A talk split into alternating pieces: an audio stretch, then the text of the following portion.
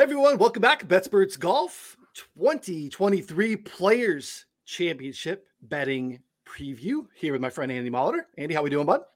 Good. Happy to. It's a good week. It's a lot going on this week. Even if you throw out the XFL games, which I might, you still have the players. You have like 19 conference tournaments going on at one time. And I mean, I guess the NBA is happening. I'm cheering. I don't know if you're actually, I suppose you're a Celtics fan. Never mind. It's actually the only team that on my Celtics. So yeah, big time for you though. College hoops. College hoops is cranking up. We're going to 11 on college hoops. And also for anybody who remembers, I went to the Waste Management and February and March, if something is the 10th of February and it's a Wednesday, then it's the 10th of March is also a Wednesday. So when I went to Waste Management, I booked a ticket to fly down. Then I booked a ticket to return. And that return flight was on, let's say, February 11th or whatever it was. Actually, you know what? It was the 10th, I think. It was Friday, February 10th. But I booked that ticket for Friday, March 10th. I didn't want to stay down there for over a month. So it's funny. I'm getting emails. I never did cancel it. It was cheaper just to buy another ticket. So now I'm getting emails about like, hey, it's almost time to check in. Hey, do you want to upgrade your seat? So maybe I just go to Scottsdale tomorrow because I already paid for the return flight. I'd feel like I'm losing money on this, but I think a Florida swing trip is in order one of these times. And you did do some golfing down at least further away from where we're at.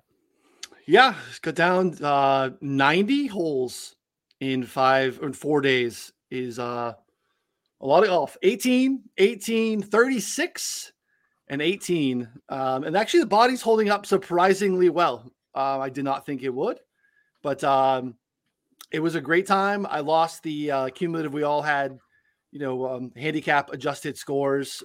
Had a complete, and I say this with nothing but respect, delusional, passionate data guy that was, like traveled with a whiteboard that we put in like the main room. We had 3 connecting rooms. It was an 8-man trip.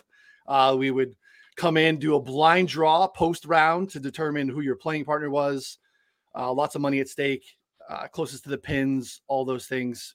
I drove it exceptionally well. It was a full Luke List week for me, Andy. I tee to green. It was pretty good. Off the tee, really good. I could not make anything putting-wise. But, hey, good to get out and golf and definitely good to get the juices flowing to start the year. And it's actually a commemorative hat from the trip. It's an annual trip for us. So good times had by all, especially the winner of the trip. So I'll get some rounds in here eventually. Although I did go to the sporting goods store the other day with my son. It's my birthday next month.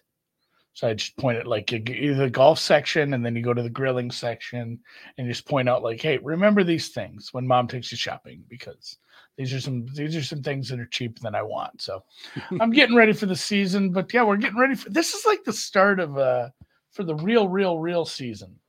Like you have the Sony, you have the bullshit before the Super Bowl and the Amex and all that stuff is great. And the fact that we have elevated events obviously changes a lot about that part of the season. It used to be a much worse part of the season, but even with the elevated events, it's still this is the Players.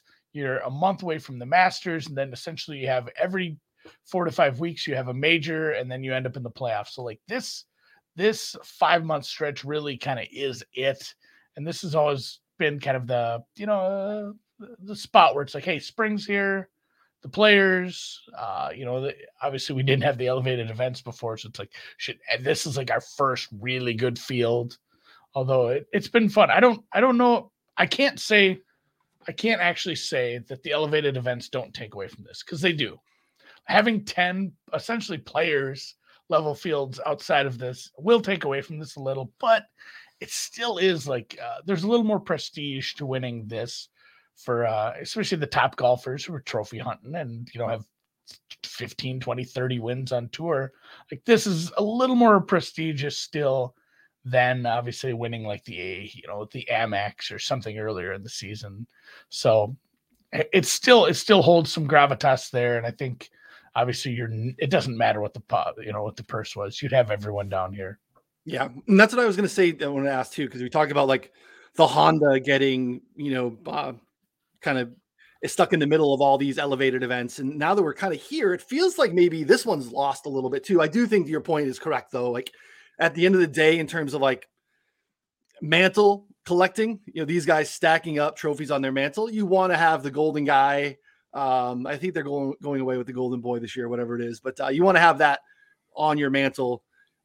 So I do think it does mean a little bit more than say, a Waste Management, even though the purses are getting closer. It just is the thing that kind of sticks out is the fields. This used to be the place where we'd get everyone for the first time for the most part.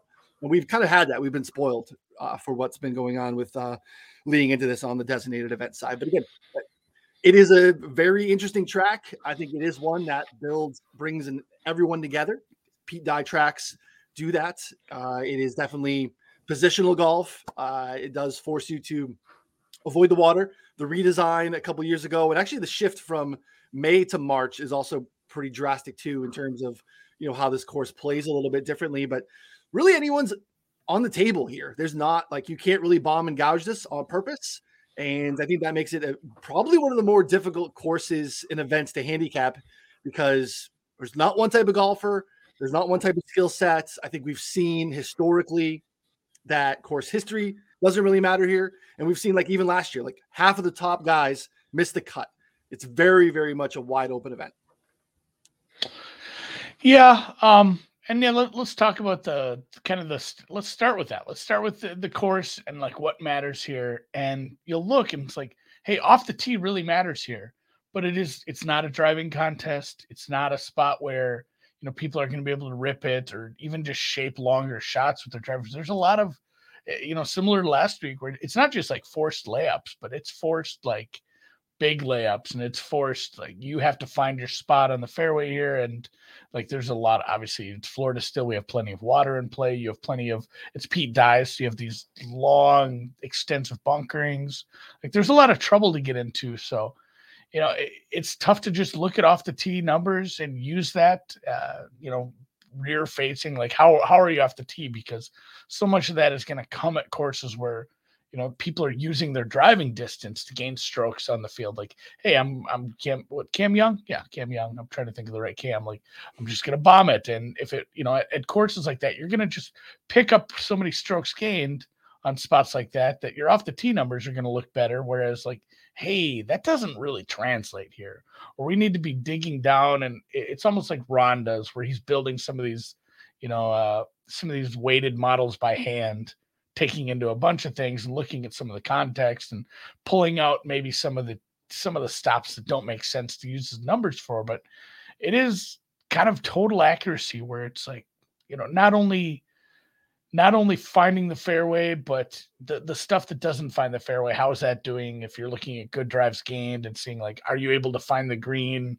That probably indicates that a lot of your stuff that didn't find the fairway was first cut or not in the water, because if you hit your tee shot in the water, like the greens in regulation goes to, probably zero.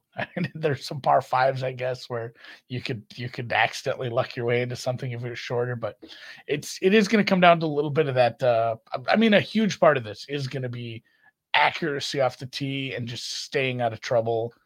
And it's funny too, because you think like, it's all connected. All the stats is like this, like a skeleton, because, it's not three putt avoidance, but just like opportunities gained. If you're doing the things that matter off the tee and you're finding yourself with, reasonable second shots, or you're a good, you're a good long irons player, there's going to be a tons of shot over 200 yards here, just with some long par fours and the par fives. Like if you're doing those things, the opportunities gained will happen. So it's funny because there is some double counting in everything you do here, but it was a little bit of a struggle for me to put a model together this week. It is. And looking at notes from years past too, and trying to feel like, all right, what's super sticky? It's hard. It's harder than almost anywhere else. Do you get into the double counting? That's okay. I think this is a week to go and like, just strip it way back. I think there are always a couple different ways to build models and to build betting cards in terms of, do I really pick with like a singular skill set? I feel that I'm dialed in on what matters here, and I want all my guys to come from that bucket. Or do I count for the fact that I'm probably wrong somewhere, and I want to kind of like match different skill sets so that if this starts to play really well, or this matters more this week with how the weather, because the weather's always an issue here. We know we've seen some crazy winds at this event the last couple of years too that impact things. If I'm wrong, then I'm kind of covering my bases. I have some outs with guys that kind of profile this way versus the other way. So I'm kind of singular for the most part this week. That's really, I think, a tricky thing to do. I don't think that that's necessarily, I'm not sitting here confidently saying like that's the right way to play a betting card at TPC Sawgrass. It just is a really hard event to cap. I think, like I said, the overseeding that's happened here in the last couple of years, the way that these greens run, where they're not true Bermuda, the fact that, you know, you used to have even fewer drives, the driver off the tee, because these fairways were so firm and fast that you could get yourself in trouble with a good shot. I think that happens a little bit less here than years past. To play a little bit softer, scoring conditions are out there. You got to take advantage of the par fives, because par threes are hard. They're long, probably one of the harder sets of par threes on the tour, and you got to make birdies where you can. So, you know, this is it's just a tricky one. It's a tricky one. And we're dealing with a loaded field as well, but we've seen winners come down the board too, Andy. So even though we have a loaded field, we always have a loaded field here. I know we've kind of shifted taking more shots in these elevated events at the top because of the loaded fields, but that hasn't always been the case of what's won here. And this place has always had a loaded field. Yeah. And I mean, we went and we kind of put ourselves up there and said, it's really hard to make a case for someone down the board last week, and then someone 200-1 won. But honestly, you looked at like, because, you know, we get towards the end, it's like, man, are we having an 8-guy playoff? And he would have been the only name in there that wasn't a fairly big name. Like it was just one. And, you know, picking one golfer that far down the board is difficult. It wasn't a spot where I was going to spray a bunch of 200-1. So I know some people who did bet Kiriyama, and congrats to them. I just, apparently I didn't see it. And I'm kind of the same mind this week. This is tougher. I mean, this is a tougher place to play. I think it does kind of, I don't want to say reward, because it punishes everyone, but it is a spot where it's, you know, it's built for the best players. It's going to be difficult. And, you know, like we already talked about, you can't overpower the course. I pulled up Ron's preview. There was something I wanted to mention. It was the third fewest number of drives over 300 yards at only 23%. The driving distance well below tour average here. It's just, it absolutely takes the longer drivers out of it. And I know the move, you know, Ryan mentioned this used to be in May. Now it's in March. It's slightly different from an agronomical standpoint, whereas the fairways don't run as fast, which was kind of an issue too. If you tried to overpower it, and you would find your, you know, hey, there's a really good tee shot that's going to bounce into a damn lake because it's just running so fast. So that takes away a little of that, but it's still not a place where you can bomb and gouge. So it's going to be heavy approach, like always, heavy long iron approach, heavy, you know, it, once you're finding the greens, not screwing up a longer putt, because 3-putt avoidance is huge on fast greens like this. If you can't lag putt normally, you're going to have a hell of a time here, because he's run quick, and, you know, saving par is awful hard when you're 3-putting. Yeah. 3-putting here, you're in trouble, because these are actually not very big greens either. So you shouldn't have, you know, a bunch of opportunities like last week where lag putting really came into play. It basically felt like a lag putting contest on Sunday, yeah. And Kiriyama did a hell of a job doing that. So, you know, the familiar names at the top, you know, and you mentioned too, like even the distribution of approach, Andy, is just like, there's not anything to like pinpoint, where sometimes we're like, you just don't have a lot of short irons in your hand this week, or like, no, everything's kind of in the 150, 175, 150 to 200 bucket. Like, it's fairly even here. There's, you know, a few spots where, you know, shorter irons do come into play, where, you know, bodes well for JT, who we know is, you know, played really well here. We've seen that same thing with a Tom Kim, where people think that this is a nice profile course for him, but you are going to get into the 200 to 250 plus bucket at a fairly normal rate as well. So you can't even really hone in on specific proximity ranges. It just is, I think, broad brush approach across the board. Just really hard to find an edge in narrowing that down as well. So in terms of modeling this week, it's just really, really, I don't know, I think minimal. You know, keep it as simple as possible. You know, approach. I think bogey avoidance matters because that's going to speak to, you know, combination of, you know, staying out of the water, maybe staying out of the bunkers. Scoring on the par fives makes a big difference. You're going to have to scramble because these are smaller greens that are harder to hold. So you got to be able to figure it out. I mentioned the bar green as well. Putting at that, yeah, 18, I think 20 right. foot some range is going to make the difference here. Some of that three putt avoidance too is just, I mean, you might see stuff scoot off the green. Like it might be putt, yeah. Scramble, putt. Like it's like you said, it's hard to end up with an 80-foot lag putt when these greens are so small. But there are spots where it's like these greens are going to struggle to hold putts. I mean, and we saw, God forsake, we see the weather we saw last year, but it's not out of the question. Like we're still in Florida. The weather can still get pretty nasty here. So yeah, bogey avoidance was super high for me.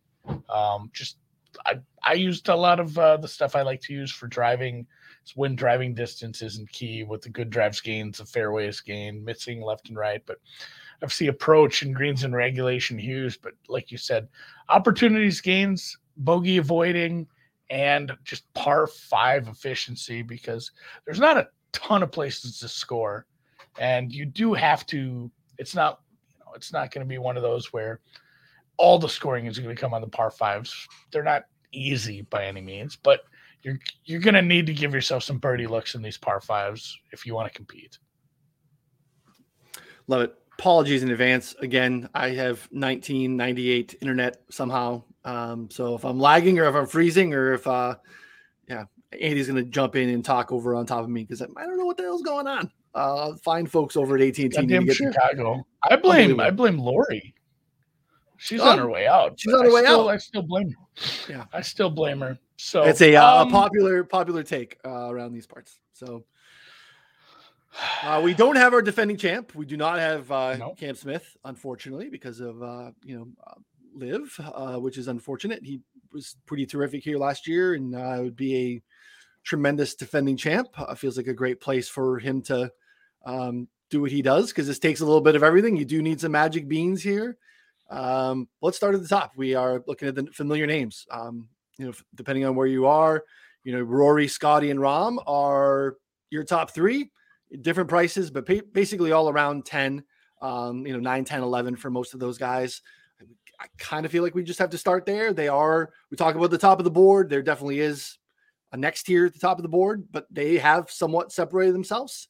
Are we going there at all this week, Andy? I mean, 2/3 of the top of the board was right there last week. Yeah. But again, if you said like, hey, I have Rom, Rory, and Scotty all pretty similar, and you say, well, I'll take Rom. It looked good for a day. Sure but did. I mean, he was nowhere near competitive. So how do you choose between the three? I don't know if you have anything to say about like how to differentiate the top three. I don't think I can as far as, Rory is a distance guy, but it's not like the other two are short off the tee. And Rory's iron play has been pretty pure. Everything about obviously he's played very well. He won over on the DP already this year. Rom's won, Scotty's won. Like, I don't know what the differentiating factor here is. Like, if you made me take one of the three guys, I'd just take the one with the longest odds. I don't have something like, I think these prices are off by 10% for one of these three golfers. Like it's probably pretty close to where it needs to be. And like, again, if you wanted to make me bet into the market at the top, I'd probably like Rom is longer of the three. Some places, I guess I'd have to shop around because they're all pretty close to 10-1. And I guess I'll just be avoiding that spot again. I hate it. I hate taking, like guys that are probably implied to win like 30% of these tournaments, one of those guys wins. And I'm just going to avoid that and try to find some winners in the other 70%, I guess. Yeah, took a shot last week with Rory, and he got in the mix, obviously, which is a good place to be. But yeah, I mean, you feel like a moron pretty frequently when these guys are just always around. They're just always going to be around. So to your point, find if you had an inkling, it's really hard, I think, to differentiate. I would say maybe Rahm and Scotty, even though Rory has won this recently, Rahm and Scotty tend to be the safer drivers in terms of good drives gained, fairways, driving accuracy. So I would probably lean one of those guys, and looking at the best odds that you can find would probably be my approach. But I'm also skipping that tier and like a jackass moving down to some of the guys in the next tier as well. It's a pretty loaded tier. I've bet Cantley here multiple times over the last 5 years unsuccessfully, multiple miscuts in there. Justin Thomas was a winner for me here a couple of years ago. A fantastic, fantastic event, getting caught in the bad weather wave, and he has been. We saw last year even at the PGA at Southern Hills. He is a terrific bad weather golfer. He can probably do as much in terms of being able to move it and shot shape it both ways, and anyone on this tour. And that was going to serve him well here. You hear players talk about that being important here. And JT can definitely do that. Then you kind of get into this Homa, Morikawa, Hovland, who also, you know, tasted a little bit of Sunday smoke and couldn't close it at API. Tony Finau, some majority of the guys that are under 30. Again, this is a pretty big tier, but any of those guys, and I guess the next spot, catch your eye. Yeah, that's my whole damn card. I'm not going long again. If I wanted to go long, you know, like some guys that always end up in the spot, I'm just jumping ahead to like bombs. And we'll talk about some bombs that I actually like, because I feel I've picked a few guys that have placed well as far as like betting a big old long shot into a top 40, top 30 market. We'll get to that. But like Alex Smalley isn't playing well enough. Like he fits the course, good irons, but like his form is just shit. Like I'm not going to bet a big old price on him. Will Gordon, kind of the same thing. A lot of the names that keep popping up in those spots, the Griffin, Jagger, Lashley, Putnam, Buckley, Grillo, like all those big Hadwin, even like, and again, he's a winner on tour at one point. It's very good, but like even Tom Hoagie, I don't trust him enough with this kind of stacked field, because this middle class is thick. Like you have the big three, and that's a lot of win equity soaked up by those guys. But like, if you say like 30% of the time it's won by one of the big, the big three, which is actually a little high, because you should be going something like 1 divided by 11. So probably like 25 to 28% of the time. I'm going to round it up to 30 because I don't care. Like of the rest of those 70% of the tournament, how many times is that Cantlay, Homa, Thomas, Morikawa, Schauffele, Hovland, Day, Finau, Spieth, Zal, Hatton, Young, you know, Tom Kim, Fitzpatrick, Sung Jae Im. I'm naming major winners. I'm naming winners on tour this year. Like there's the next like 15 guys soak up so much of that win equity. And again, it's going to be hard to find some long shots here. I can make some cases for those, but like short list right off the bat was probably for me Hovland. I liked how he played last week, despite some long-term, you know, inconsistency in the irons and obviously chipping. I didn't play Xander last week, but I have him eyed up this week because he's a little deeper than some of the other prices. And then, I mean, is Jason Day one we're going to feel dumb not having like a Masters ticket on? Like that's another one too, where you look at the form and he's just kind of on the ascension.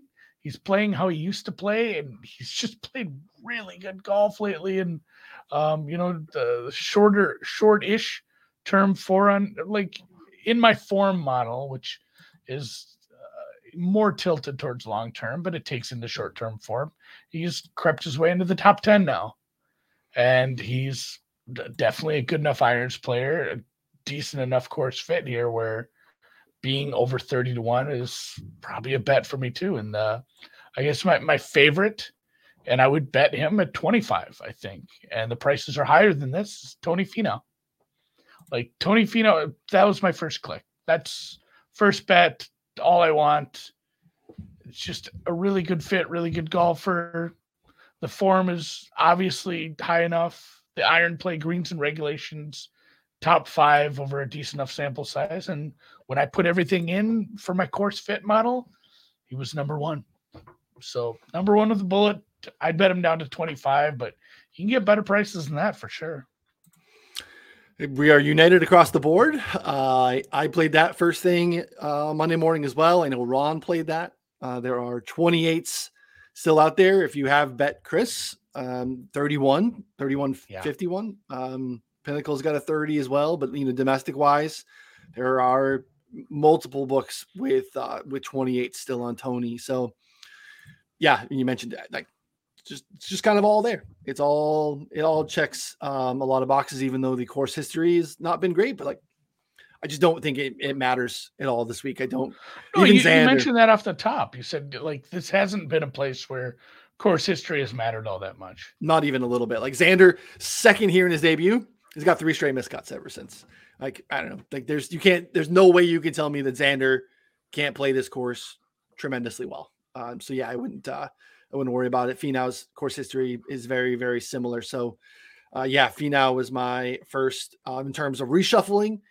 First click there. I got down early. We bet if you were not a subscriber, this is an opportunity for you to feel a little FOMO. We got 46 on Homa during the week of the Farmers. So he was out, getting close to closing the door on the Farmers. This was one of those places, other than other majors, that had some early odds. And I grabbed the 46 on Max, just knowing that it's a terrible number. And we were kind of getting away from anything over 40 for Max across the board, regardless of the course, regardless of West Coast, East Coast, whatever it is. And obviously seeing him, open here for the most part at, 20 or shorter feels like a pretty good early number there too. I also fired on Morikawa at the same time I did Finau. 28. Looks like there are 25s still out there. If you're looking to get down on Morikawa, just a bell we've rung a lot here, and for all the same reasons. Probably in terms of the elite guys, he lacks a little bit of distance, but he just paints fairways. And we know that the ball striking is tremendous. I feel good about the putting gains, and he's just been knocking on the door too much to not get home. And God, you just feel pot committed at a certain point where you feel like, I've been on this guy for a reason. This still feels like a great fit for him. We know fairways matter. I got to go back to Morikawa. So in terms of things that are still out there, Finau and Morikawa are my shots at the top of the board. Yeah, I bet a 33 on Finau. That one's in the account. I'm happy that that's still available if you're an offshore, if you're a filthy offshore player like me, and you can get on Bet Online. But like you said, even BetChris has 31. There's 30s at DraftKings. I said, I would have him at Morikawa's price or better. I think he's bettable down to 25-1. Xander. Now, normally you're a Xander guy, and this is another one too where he's going to be 25 at a lot of places, but I found another spot where I can get Xander at 30. I have him, again, the form, top 10, greens and regulation, iron play, approach, everything else, top 10. Course fit, very high. And there's another one where I'm not looking at any sort of course history at this one. I did look a little at comp courses or places where you do need to be accurate off the tee. I have him plenty high there. I probably can't quit him. I've never had much luck. I think the only bet I've ever won on Xander was, again, I've mentioned this, a 2-1 or plus. It was plus 250, and it was any American to win the gold medal at the Olympics, and that was basically getting win equity plus all my Morikawa plus some other win equity with the other guys, and not exactly how I pictured winning that bet, but I can never get this guy right. So are you on him or off him? And tell me you. I'm always good with someone being on him. He's not off for me. I'll have finishing position bets. I feel like we might get some value because you might see some course history baked into some of that stuff a little bit. Yeah. This is I just don't think it matters. Again, he showed that he could play here. He got a second the first time out. So he got caught in the bad weather.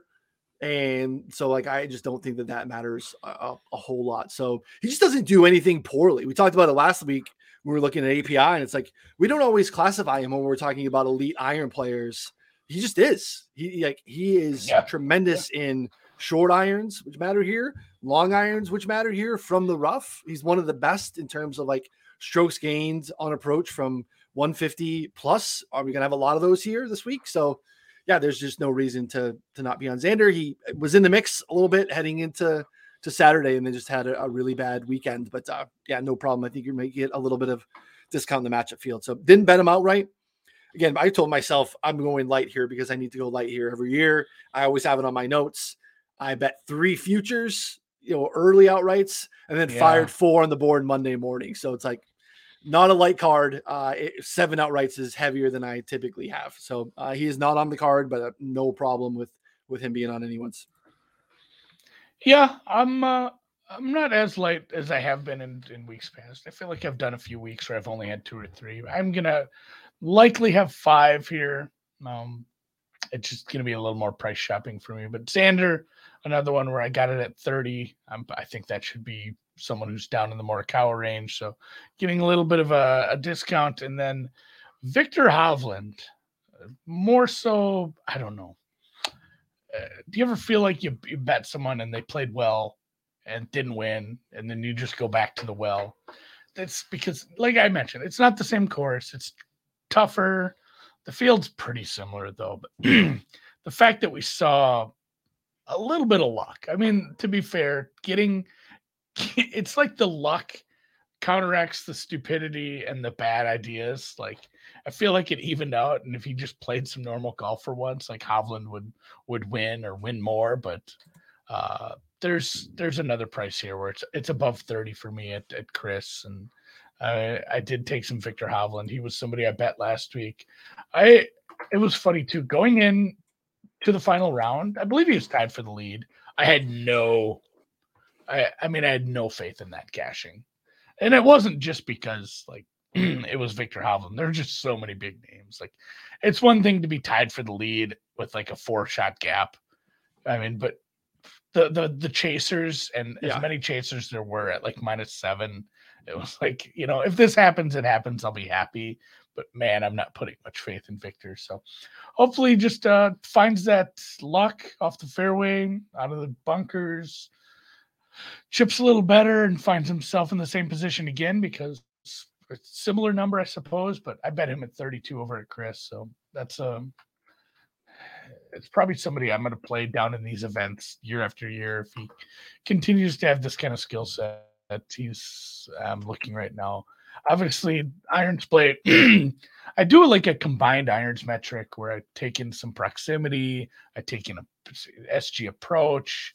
I take in greens and regulation. I take in some different proximity ranges based on, like, the event and kind of the buckets that we're going to be falling into the most, and do a combined one. And he didn't grade out as good as some of these other guys, obviously, but the rest of the game kind of is there. The form obviously is fine, and the course fit was high enough that I played him here too. And it's kind of just playing some hot hand as well. Yeah, took an aggressive line. I don't know if that was 14 or 15, found the water. Because, yeah, no one really ran away with anything on Sunday. It was there for him to take, even though he wasn't playing particularly sharp. So no problem going back there. He was on the card last week, too, just not back for me this week. Again, I took a couple shots. I mentioned the max 46. That was long gone, obviously. Also early or late January, took Tom Kim here and Will Zalatoris. Both were 36. Both are not far off of what's available now. Like, Zalatoris is still 35 on DraftKings. So I thought what's happened in some other places is what would happen. So 36 on Zal was not necessarily, it's, again, better than anything else out there. So I feel like that's still a decent number. And it just, whatever, man. Zalatoris is my good Aaron Wise. We just, ball striking, anytime approach is really prominent piece of the puzzle. I think we have to consider Zalatoris. So here we are. Tom Kim has not been playing particularly well, but we haven't really been in a stretch of Tom Kim courses, right? Like, they have been places where, you know, you need distance at API, you need distance at the Genesis, you need distance at Farmers. And, you know, he hasn't really had strong finishes comparatively. And when we think about where he played well last year at the Windham and Travelers and some others, like, those are courses where he just could find fairways and get it done on the approach, and he ran hot with the putter. So this feels like a Tom Kim type of track year in and year out moving forward. Poor man's Colin Morikawa in terms of the skill set, I think. So I got Tom Kim at 36. That is not the best of the number for sure. That market has obviously been impacted by the recent form. 40s are still out there. MGM, 42 on Chris, 37 on FanDuel. Obviously, I'm fine with, holding with my 36. Again, he hasn't been particularly good, but I feel like this is a better fit than anything he's seen in the last month plus. Yeah, I was hoping he made the short list, didn't make the cut for me. Just can't bet everybody. I was hoping for more of a discount because of the poor form. I was hoping for 50. Didn't get it. The best price right now is like a 44, which is close, real close to maybe playing a little bit of a FOMO pick on him. But yeah, just poor form, tough course. First time through some of these places for him, and it's such a tough field that I'd want 50 on Tom Kim if I, to add to the card, because I think if I didn't already have four or five guys, I'd give it a lot more consideration. Was close on him. Zal, same thing, pretty close. Kind of missed some of the numbers. I think you can maybe get what did you say the best Zalatoris price currently was? I think 30, 33 maybe. 37 at Chris. Whoa. 35 on DraftKings domestically. Still a really good number. 40 on Bet Online. God, I'm going to have like 7 outrights on it. I think it's honestly kind of the way to play the week. I think I love my degenerate T40 parlays. They're just not going to be involved for me this week. It's just so easy for these top guys to miss cuts. It's just such a tricky play. So similar to me for what I did a lot last week with API, part of that was, travel and vacation, but I think just sprinkling a little bit more outright wise is probably, it's not a bad way to go this week, to be honest. It's just really hard to cap finishing positions because literally anything's on the table. Yeah. And Sal just played poorly last week too. I had him in a matchup versus someone that was not. None of my matchups were particularly close. I went 2-1, and the two that won cashed on the cut line pretty easily. And the one that lost was Zal just never competing with Cam Young. I mean, that was kind of a 5-stroke lead the whole time. So I would like to see a little better play at the API because it's not a true comp course, but the comp can be made for the tee shot play. Sure. Very similar to that. And that is why I'll probably be going with Tyrrell Hatton. You can find 40s, maybe 50s if you shop around. I still haven't actually bet this. I'm waiting for the best price. I'm kind of putting some feelers out there. I might have to bet this at a legal book to get the best of the best. But it was another spot where I bet against him at the Waste Management. It didn't work out. A lot of it. He played really good, but also I bet against him with Shane Lowry, who is just absolute dog shit right now. So kind of another one of those matchups that lost by 100 strokes, which doesn't cost anymore. It's the same amount of money you lose. So at least it's just, it's just injury to your pride, but, the way he did it there, and I know way different course in Arizona compared to the Florida swing, but he's just been so good tee to green. And the fact that he did it last week again, gaining almost 5 strokes off the tee and kind of a comp course where you have to use some of the same tactics off the tee again. So tee to green gained 7 strokes last week, finished 4th at the API. If he putts okay and scrambles, at a decent level, he's top 10ing this. And you can probably find a 50 if you poke around enough.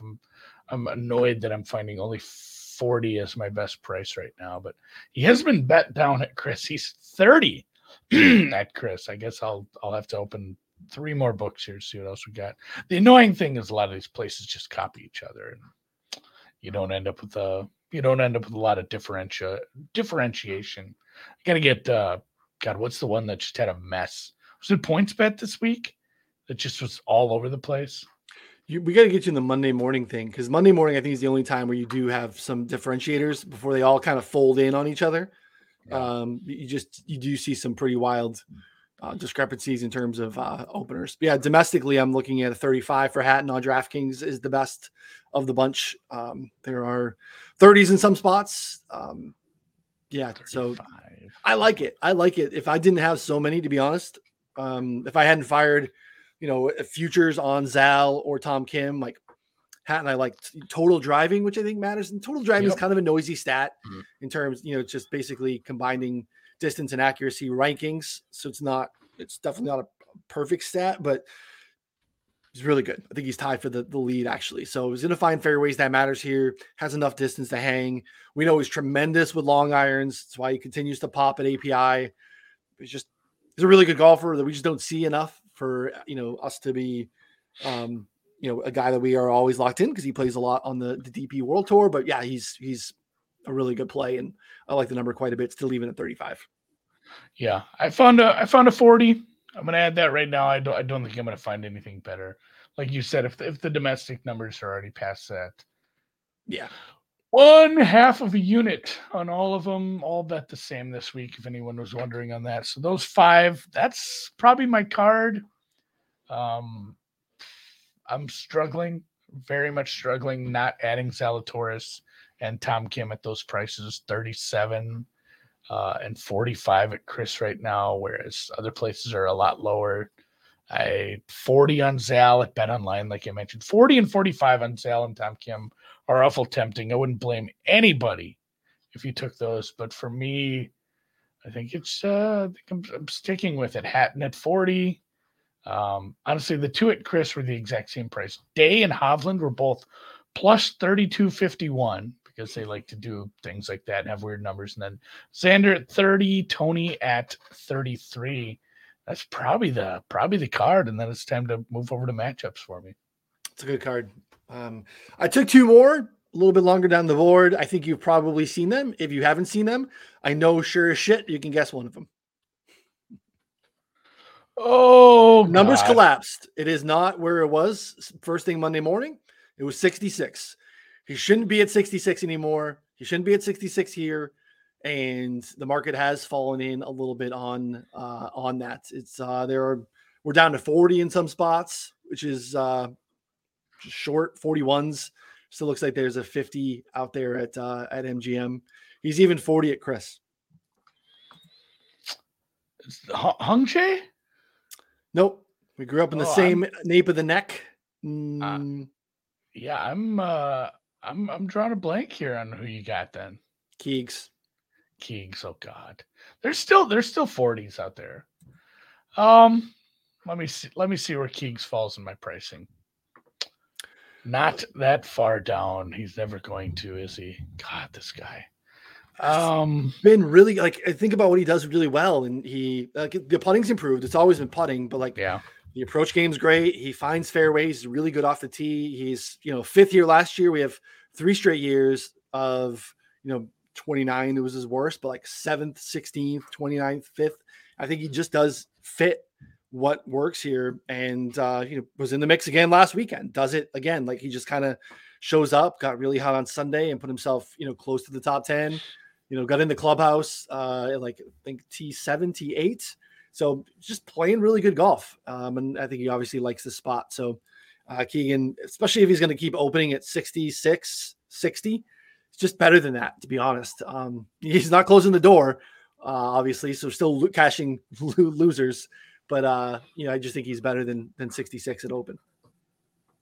Yeah, I haven't been a decent spot for course fit. Some other guys that were high course fit guys for me, a little further down the board. Obviously Henley, like he is every goddamn week. Yeah. Tom Hoagie, like you mentioned, if you want to take, you know, $10 and put it on a deep shot, like, you can get Hoagie at triple digit numbers for sure. Obviously the same with Henley. These should be 100 to 1s or more. Yep. Really, really, really want a huge number. David Lipsky. The form sucks, but the fit looks good, and he's like a 400 to 1. I'm trying to, I should just look. I'm gonna sort only by my course fits and see if there's some just big old bombs. Smalley, again, the same thing. Horrible form, great fit. Ben Griffin. Yeah, decent. Ben Griffin. Decent enough form. Iron play isn't there, but the course fit is nice. So I won't add any bombs, but these are some guys maybe to start looking at for top 40. If you want to dig in some of those guys and make a case for yourself to bet them in a top 40 spot or to make the cut on places that have extensive. I think every book should have to list all to make the cut, yes or no, for everybody. I know. Give me all of them. Like I want to bet, like, you know, whatever you want to give me on, like, Ryan Brem to make the cut. Because I think you might be able to find some, like, super high variance guys if you dug in on that and maybe make some plus EV bets into that market. But for the most part, it's usually just top names. The last guy that I played is a guy who's been playing really well. I think he's tied with Terrell Hatton in terms of total driving so far this season. Played great golf on the West Coast, although he typically does most of his damage in the Southeast, and that is Keith Mitchell. Mitchell at 60 as well, which I think is mostly still available, to be honest. Where's we see where Mitchell's moved a little bit. There's 55 still out there on Mitchell. Just playing really good golf, and I'm not really giving that any weight. But I like how he's playing. I like his fit. If he's gonna find fairways, continue to play the golf he's been playing. Yeah, 13th here last year, missed the cut the year before. Again, that's just kind of the MO of this course. A couple other cuts made here historically. So, yeah, Keith Mitchell, that fills out my card. It's a big one, but I just, again, the three futures kind of changed the game for me. I definitely wasn't going to pass on some of these numbers at open on Monday as well. So, just kind of we kind of did skip for the most part that mid-tier in terms of, like, you know, 35s down to, you know, 50s for the most part. It's a pretty loaded field as well, but none of those guys are really catching my eye. But we've seen longer. Yeah, like I can't bet Ricky Fowler. I can't bet Cameron Young here. His skill set is maybe not super set up for the spot, especially at that price. Matthew Fitzpatrick, I still worry a little bit with the injury stuff. Same thing with Spieth grabbing his back. Lowry has played like garbage. Connors is a top 20 play if you really want to play him. Honestly, I'd say the same thing for Keith. Like, you got a good enough number, whatever. But, like, Keith Mitchell, for me, I'd play a top 20. I like him enough. That's not a bad look. Sahith, a little further down. He's another one I don't hate here. Top 20, and hopefully he does well because I pulled a pretty good Rainmaker on him. By the way, Cal tricked me into playing Rainmakers. Now I'm playing Rainmaker DFS now. I bought so many cards yesterday. The best part was he paid like $2,000 for a pack and got you get like a legend or you get a Rainmaker card, and it was like Rich Beam. Something horrible. Like, he got some really good ones. He has some really good cards, but there's got to be no worse feeling than paying a lot of money for this, you know, these playable DFS cards and getting, I mean, one of my better ones, like a higher tier card, was Mike Weir. Like, that's not good. No, he's playing once a year. Can't be using that. So anybody, I mean, DM me if you're looking for a elite Mike Weir card. I've got that for you. So, I'll be maybe some passionate Canadians watching that just have, you know, fanboy out. Or passionate Swedes. I think I pulled every Swedish player. I have Blixt, Peterson, Henrik, like every Swedish player I have as well. So as a half Canuck left-hander, I definitely love myself some Mike Weir back in the day. So I'm not gonna lie. But, yeah, he was a very good golfer in 1994. Yeah. Like, terrific. Yeah. I know the best part is it has these stats for each golfer, and it's like handedness left, you know, which is fun, but rookie status, no. But yeah. Thanks for letting me know. Mike Weir, not a rookie. He turned pro when I was in like second grade, guys. So with that, again, get in the Discord if you really want to get some of this stuff early. Ryan and Ron are great about posting early numbers on Sunday and Mondays. Almost all of it moves your way for sure. You guys are great at picking off the early numbers. And not only that, before with the majors and the fifth major like this, you're going to see them picking off early numbers like you were able to with the Max Homa. I mean, the best Max Homa number right now is what? 20? Yep. And you guys got him at 46 a few weeks back. That's stuff you can turn on your notifications for if you're in the members Discord right now, because it is the 49th playing of the players. Full year memberships are $49 off. Just go to betsportsgolf.com. You can also take advantage of just a monthly sub if you want to grab some of that as well and just try it out. But the $49 off will be throughout the week. If you have any questions on that, DM me at AndyMSFW. He's Ryan Noonan at RY Noonan on the Twitter. I'll catch you guys next week. And if you're on the YouTube, hit the thumbs up, guys. Good luck, everyone.